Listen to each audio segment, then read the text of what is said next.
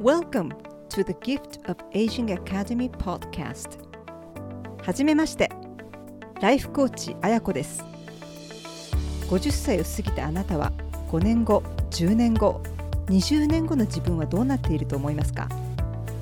たとえ今のあなたが不安や焦りでいっぱいでも大丈夫です。このポッドキャストはそんなあなたのためのサードプレイス。いつまでも成長して自分らしく生きて自分も周りも幸せになる今日からそんな毎日を過ごしていきませんか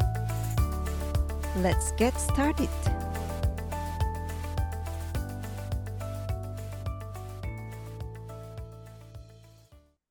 リスナーの皆さん、こんにちは。本日は40代、50代になってから新たなご自身の在り方や生き方を選んで歩み始めた女性をゲストにお招きしてお話を伺う。題して、Next Chapter of Life シリーズの第2回目をお届けいたします。第2回目は、歯科医師として、そしてホリスティックヘルスコーチとしてご活躍されている中道由美子さんをゲストにお迎えしております。由美子さん、本日どうぞよろしくお願いいたします。よろしくお願いいたします。まずは簡単に由美子さんの自己紹介をしていただけますでしょうか。はい。えー、皆様、こんにちは。田中道由美子と申します。福岡県に、在住しておりまして、歯科医師をややりながら、ホリスティックヘルスコーチとして活動をしております。1965年生まれ、ヘビ年ヤギ座の A 型。昨年、社会人になった娘が一人います。で、そその傍らですね、えー、昨年からラジオのパーソナリティとして、えー、ビタミンデリバリーという番組で、私が学んだホリスティック栄養学とか、まあ、歯科医師としての経験をもとに、皆様に心と体のビタミンになるような情報をお届けする番組をやっております。はい、以上です。ありがとうございます。はい。まず、由美子さんと私は、前回のゲストであるめぐもぐキッチン主催の田中めぐみさんもそうだったんですけど、同じオンライン英会話スクール出身で、時々開催される英語でのプレゼンテーションとか、生徒同士のおしゃべり会の時にお会いしたのがきっかけとなって、それで連絡を取り合うようになったんですよね。はい。由美子さんはホリスティックヘルスコーチを、そして私はライフコーチの資格を、それぞれアメリカのオンライン資格学校で取得したと。今振り返ってみますと、まあ、英会話スクールではもちろん英語の先生と英語で喋っていましたけど、英語を学ぶために英語を使うっていうのではなくて、学びたいことを英語を使って学ぶっていうステップを恐れながらも2人とも歩んでいったのかなっていうのが共通していることかなとは思うんですけど。そうですね。はい。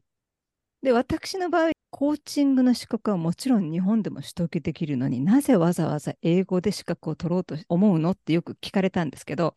で私の答えはシンプルに言うと、コーチングを生んだ国の言語で学んでみたかったからっていう、まあ、それが第一の理由なんですね。で、よく言語とは単なるツール、道具だから、それを使いこなせばいいんだよっていうことを言われることもあるんですけど、だからこそその国の言語とか、私は理解したいなと思って、まあ、それを使う方たちの文化とか、価値観をリスペクトして、より深くお互いを理解し合って、コミュニケーションしていきたいと思うからこそだと思っているので、まあ、それで私の場合はコーチングを生んだ国、そしてその国の方々が使う言語、価値観もひっくるめて学んでみたいなって思いから、アメリカのオンラインコーチングスクールでライフコーチの資格を取得することになったんですけど、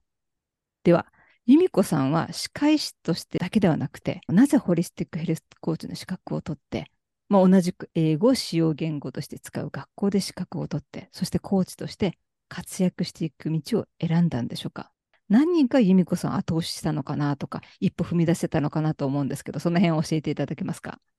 はい、えー、そうですね。まずその、歯科医師として今34年ぐらいになるんですけど、長年やってるとですね、いろいろとこう考えるところがありまして、10年ぐらい前から少しずつなんとなく自分のやってることに、なんていうんですかね、違和感というか、なんとなく何かが違うような、なんかそういうこう感覚があったんですけれど、それはもうなんとなくだったんですけれども、えー、その中で、まあいろいろこう模索をしながら、まあいろんな興味があることに学びを、あの、続け、続けていく中で、やっぱりその、歯科医師としては、えー日々、まあ、虫歯とか歯周病とかの患者さんのの対応してるわけなんですけども、それがお口の中だけの問題じゃないっていうことに、やっぱだんだん気がついてきまして、で、まあ、ある先生との出会いで、やっぱりそう、食っていうのがすごく大事だっていうことに気がついたんですね。で、これはやっぱり歯科医師であるには、やっぱりその食の指導とかですね、そのアドバイスとかやっぱできるようになりたいっていうふうに思って、そのまあ食とその歯科の関係っていうところで、あの学びを続けていく中で、ホリスティック栄養学っていうものに出会ったんですね。で、えー今度はそのホリスティック栄養学が学べるところで講座を受けて学んでたんですけども、その中で講師の先生が、メキシコのそのホリスティック医療をやっている病院から講義をされたことが一回あってですね。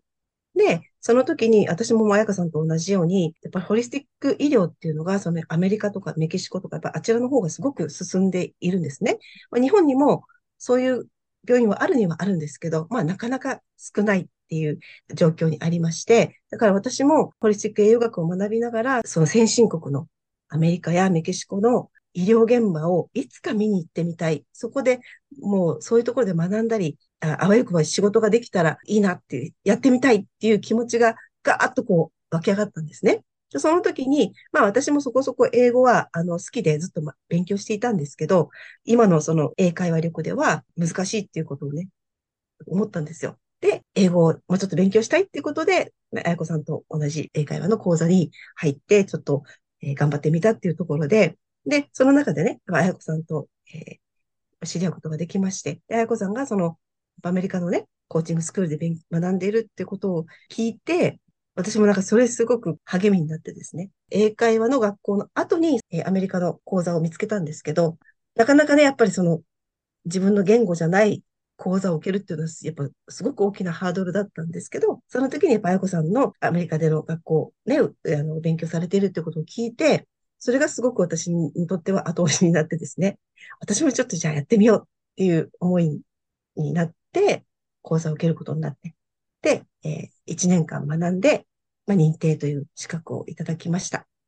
ていう流れですかね。で、まあ、その、ホリスティックヘルスコーチをやりたいっていう思ったのは、やっぱりその、ホリスティックにか捉えるっていうことですね。体だけでなく、やっぱ心と魂が全部つながっていて、で、その体も心も魂も健康でいれいられる人を増やしたいって思ったこと。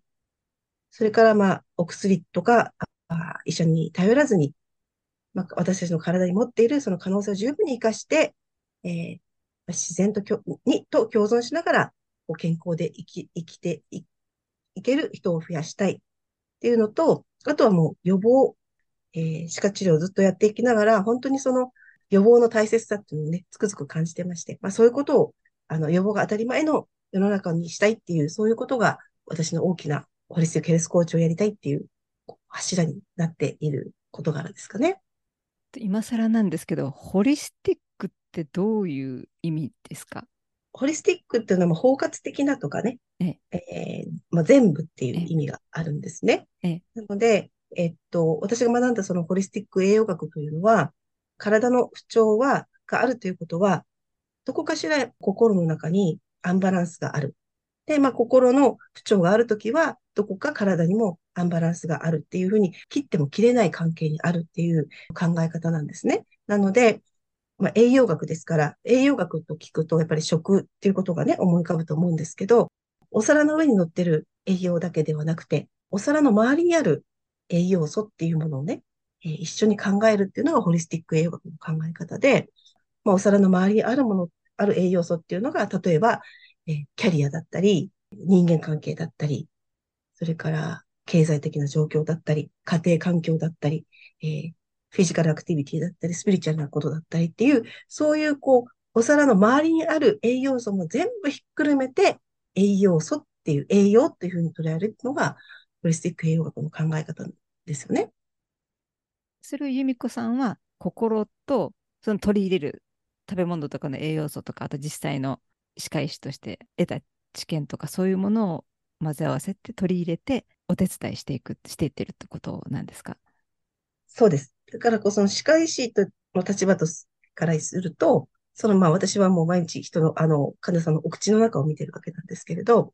えーまあお口の中から、その体の不調とかも見ることができますし、時にはそのお話を聞いていると、ストレスが溜まって、まあ、その影響でその症状が出てる方とかもいらっしゃるっていうことが、まあ結構あるんですよ。なので、えー歯科医師の立場からは体とか、まあ、目に見える範囲のものを扱ってるんですけど、でも本当にそこだけの問題ではなくて、やっぱりその背後に、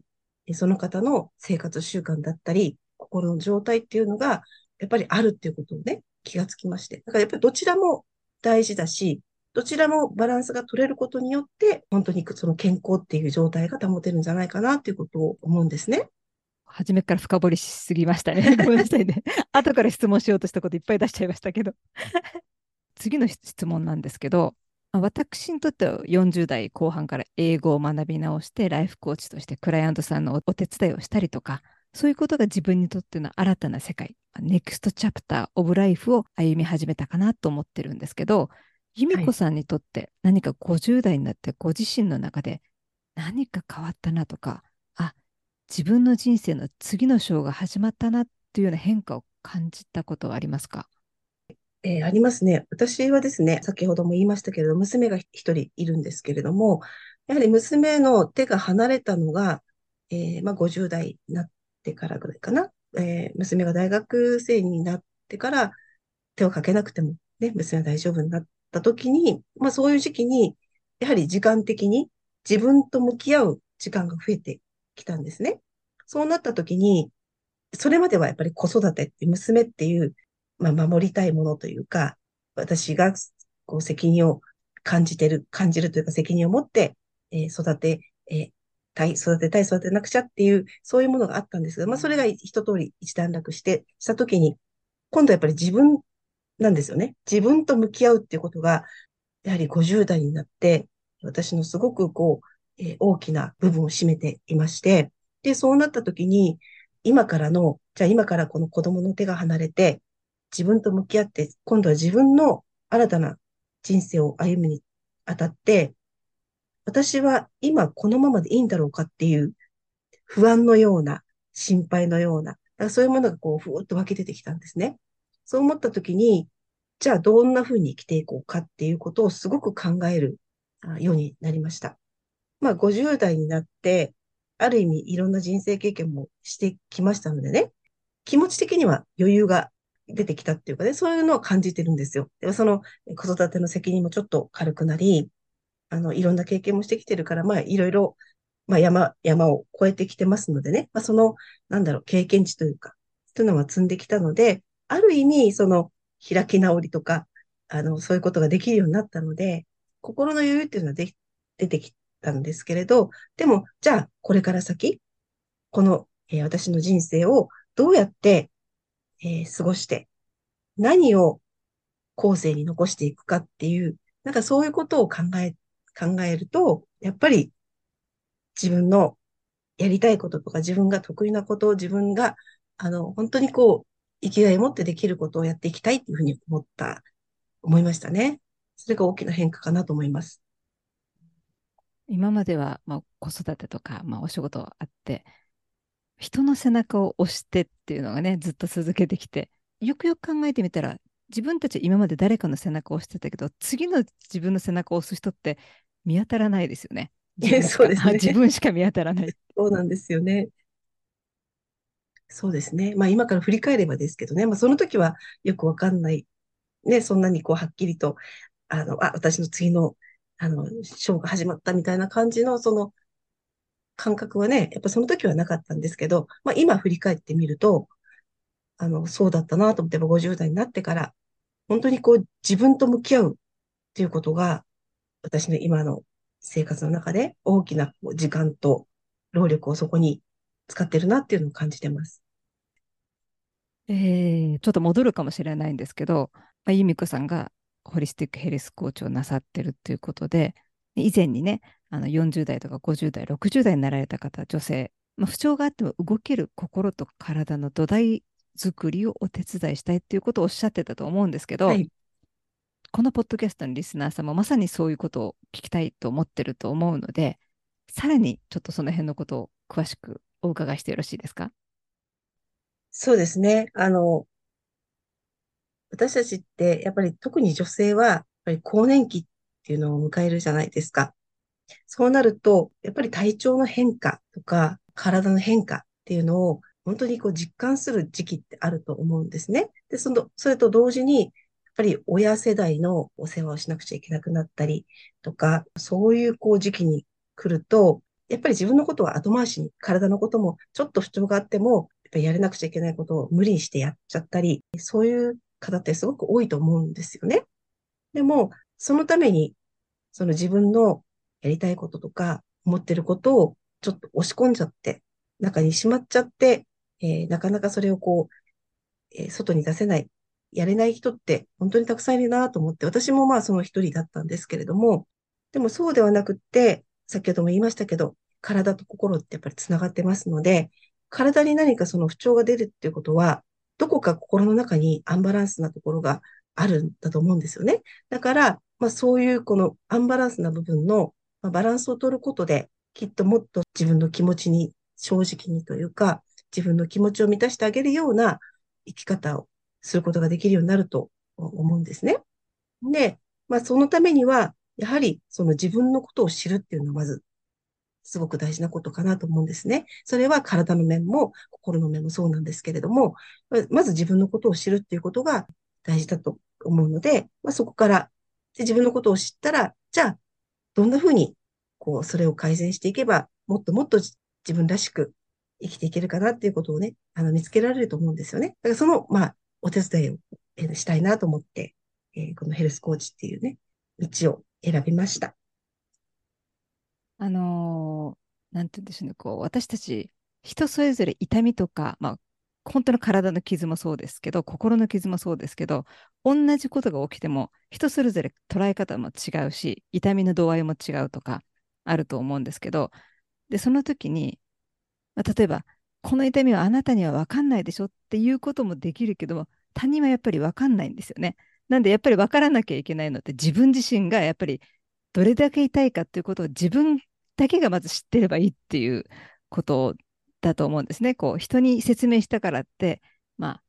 もちろんね、あのそこでじゃあどうしたらいいのっていうことはできますけど、まず他人にこの痛みを分かってもらうっていうよりも、自分がこの痛みをどういうふうに分かってるかとか捉えてるかっていうことをまず気づくことが大切だと思うんですけど、それは由美子さんは心と体、気づきはどのように気づかせてあげるんですか？あの、ね、あやこさんもコーチングされてるので、ご存知かもしれませんが、やはりこう答えは自分の中にあるっていう、私もそう思うんですね。なので、その私がその、例えばクライアントさんだったクライアントさんの気づかせてあげるというよりは、その方がうちに秘めてるものを自分で引き出せるようなサポートをしたいなと思うんですよね。だから、この私が本当にもう、あの、痛みっていうのはその人しかわからないので、その私がその、え痛みを分かってあげるっていうことは、あの、できないと思うんですけれど、でも先ほどやくさんもおっしゃったように、自分が痛、痛みを感じてるんだっていうことすら、やっぱりそれを感じちゃいけないみたいな、そういうふうに思ってらっしゃる方も、あの、多いと思うんですよね。自分の持ってる、中にこう潜んでるものを引き出してあげるみたいな、そういう感じですかね。ということは、先ほどおっしゃってた土台っていうお話でも、盤石な、もうこれさえやればいいっていうものっていうよりも、いい面でも悪い面でも、ね、体の不調でも、まあ、健康な面でも、その全てをひっくるめて今の自分があるんだっていうことを認めるっていうか、受け入れるっていうことが土台っていうことですか？そうですね。あの、そういうことですね。やっぱり自分が今どんな状態にあるかをえー、知ることってすごく大事だし、なかなかそれって自分のことってなかなか自分じゃ見えないので、まあそういうところを、例えばコーチとかそういう立場の人にサポートを受けることで、自分が今どこにいるか、どんな位置にいるか、どんな状態にあるかっていうのを客観的に見るっていう、俯瞰してみるっていうことがすごく大事かなと思うんですよね。で、人のことって結構見えるじゃないですか。自分のことって見えないけど。だから自分のことが俯瞰的に見見れるようになると、自分が見えてくるんで、そうするとそこから何かが生まれたり始まるっていうふうに私は考えています。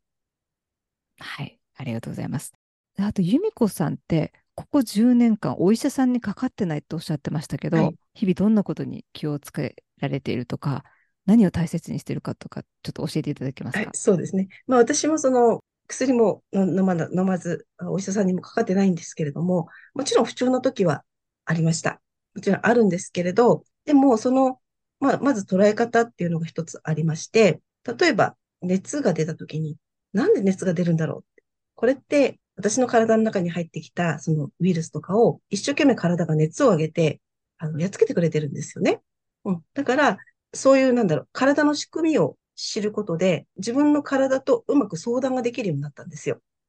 なので、例えばその熱が出た時も、あ、今、私のその中に入ってるこうウイルスをね、一生懸命熱を上げて戦ってくれてるんだね、ありがとう、みたいな。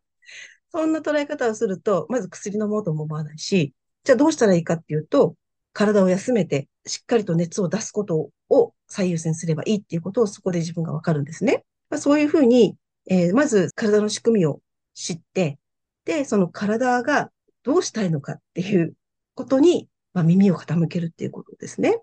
あとはですね、気をつけていることは、とにかく自然に沿った生き方をするっていうことかなと思うんですよね。まあ、例えば、まあ、具体的に言えば、旬のものを食べるとか、まあ、自然界にないものってあるじゃないですか。化学物質とかですね。まあ、そういうものを極力取り入れないっていうことですね。とか、あとは頑張りすぎないってことですかね。まあ、なので、その、私の体に合うもの、私に合うものと、あやこさんに合うものは違うので、えー、住んでる土地だとか、環境だとか、その仕事の生活スタイルによっても変わってきますので、お一人お一人違うんですけれど、まあ、私の、えー、体に合うものを取り入れて、で、あと合わないものは極力取り入れないっていう、それがもう一番基本なことかなと思います。あとはもう、あの、毎日ね、体に今日も元気に動いてくれてありがとうっていう感謝の気持ちっていうかですね。それはずっと持ち続けていたいなと思っています。通常ね、忙しいと、なんでこんな時に熱出るのとか、すぐその場をどうにかしようって、まあ、熱冷まし飲んだりとか、違う方向に意識が向いちゃいますけど、熱が出てるってことは、原因が何かそれを起こすものがあるってことだったら、何が起こしたんだろうってことにちょっと意識を向けてみるっていうことから始まるんですか？そうですね。それ、そう、じゃあ、な、な、なぜで熱が出なくちゃいけないの？私の体、今ね、熱が出なくちゃいけないの？っていうことを思えば、ね、そうやって体がもう全部その症状っていうのは、体が自分を守るための、あの、反応なんですよね。熱であろうが、咳であろうが、鼻水であろうが。なので、体の防御反応が今起きてるっていうことは、私たちとしては、その体を、体に何かその攻撃されたり、休まなくちゃいけない状態にあるってことなんですよね。はい。でそこで、まあ、今ね、ネットとか、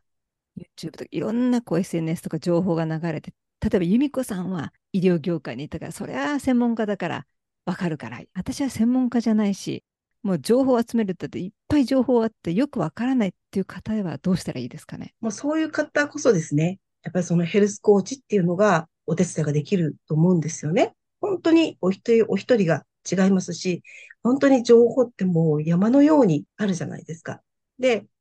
ある先生はこう言ってるけど、違う先生はこう言ってるとか、言ってることが違ってたり、本当に迷いますよね。それ私でもあの、すごく迷いますと、本当にどれが本当の情報なんだろうっていう、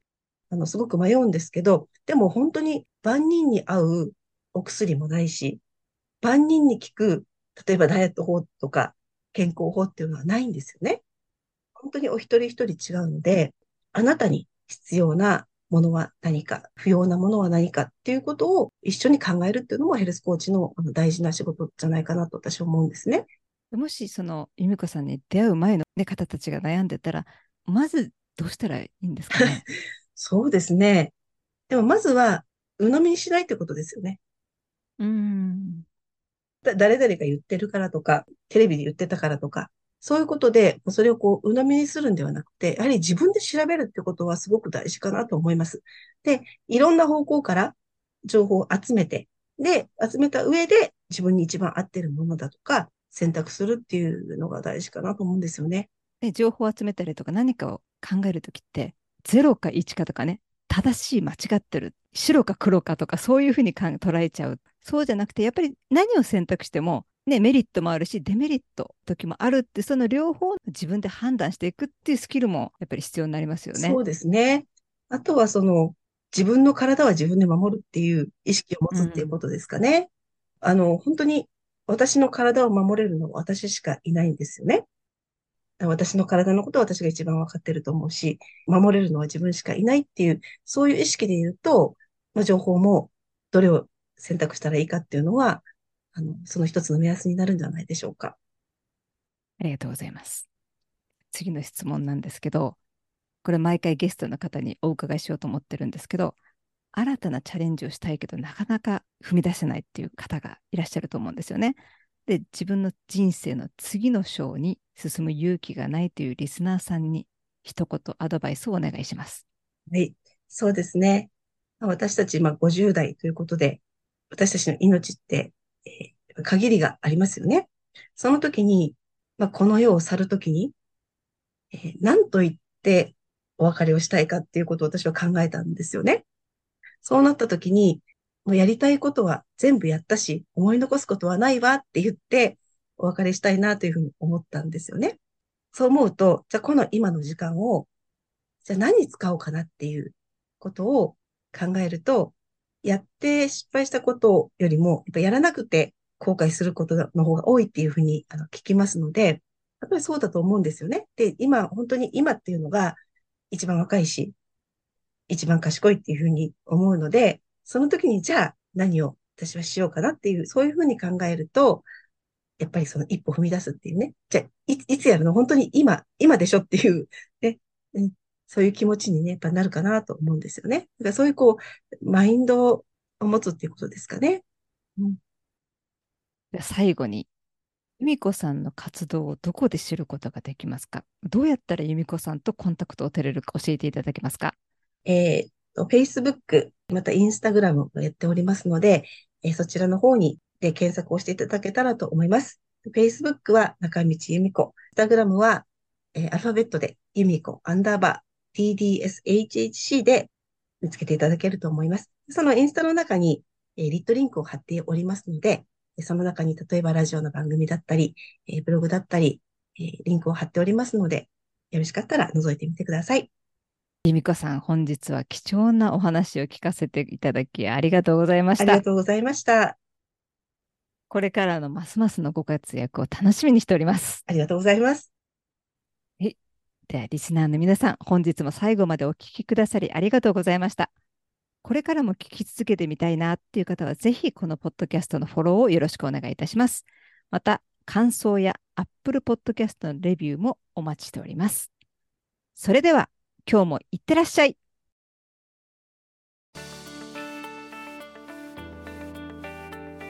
当エピソードに関するご感想、ご意見、ご質問、取り上げてほしいテーマがありましたら、info アットマークあやこきくち .com もしくはインスタグラムギフトオブエイジングアンダーバーアカデミーの DM にご連絡ください。